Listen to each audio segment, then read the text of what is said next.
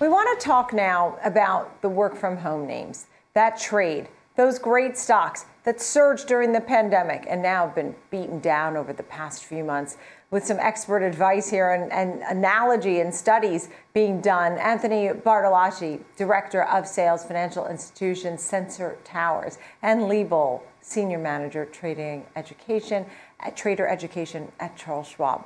Thank you both for being with us. So, Anthony, I was going through the names. I saw everything Teladoc, Zoom, Roblox, Peloton, Netflix, uh, you know, and I know within your report you talked about a few of these names. So tell me which ones you think are worth focusing on and why.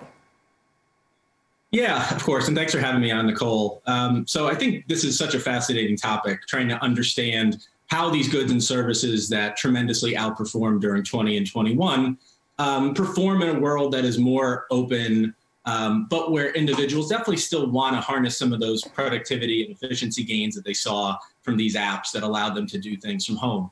I think the first place to start is probably Zoom, because in many ways it was sort of the story of the pandemic. It was an application that we saw jump from 4 million active users to like 180 million active users within the span of six to eight months. Um, there, there's no um, beating around it. Zoom has had a, a, rough go of it. It's down 70% from its peak.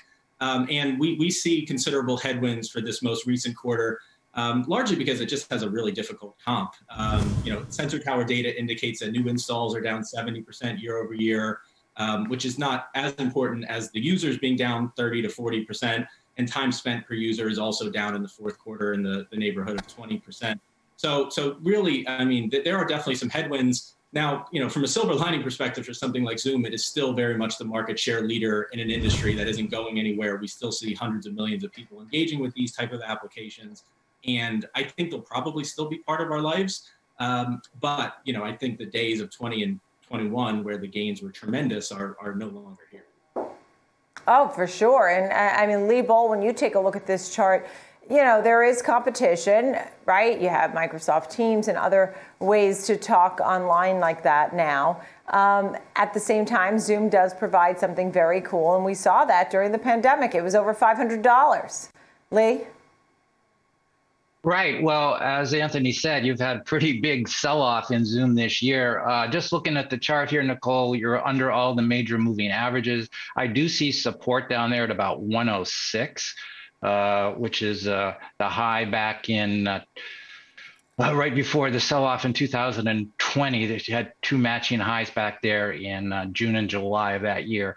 the other thing with Zoom is that, as you said, they as they go for bigger clients, I think they're going to have more competition, like like Anthony said. Also, some of their products now are a little bit harder sell. Like Zoom Phone is a little bit more complex sale. They're just currently offering it to people that have their other platforms, but if they're going to expand that, uh, they might have to do a little bit work on, on the sales side.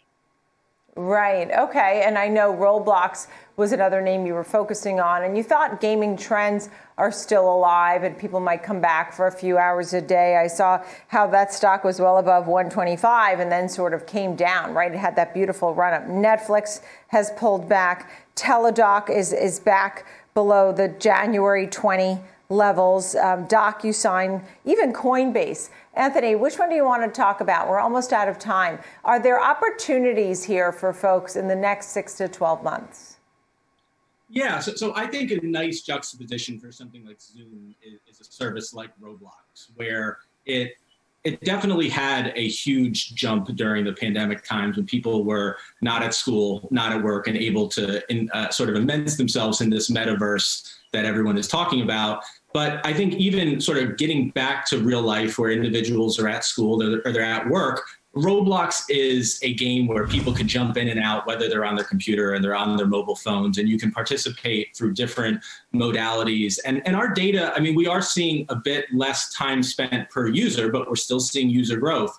So they've been able to expand this world um, and you know we're seeing revenue grow. And, and, i think the optionality the community from a title like this um, it's really captured a particular generation. And we have a lot of the big players talking about establishing a metaverse. Well roblox is sort of here and i think it's the best iteration of, of this thing everyone is shooting for.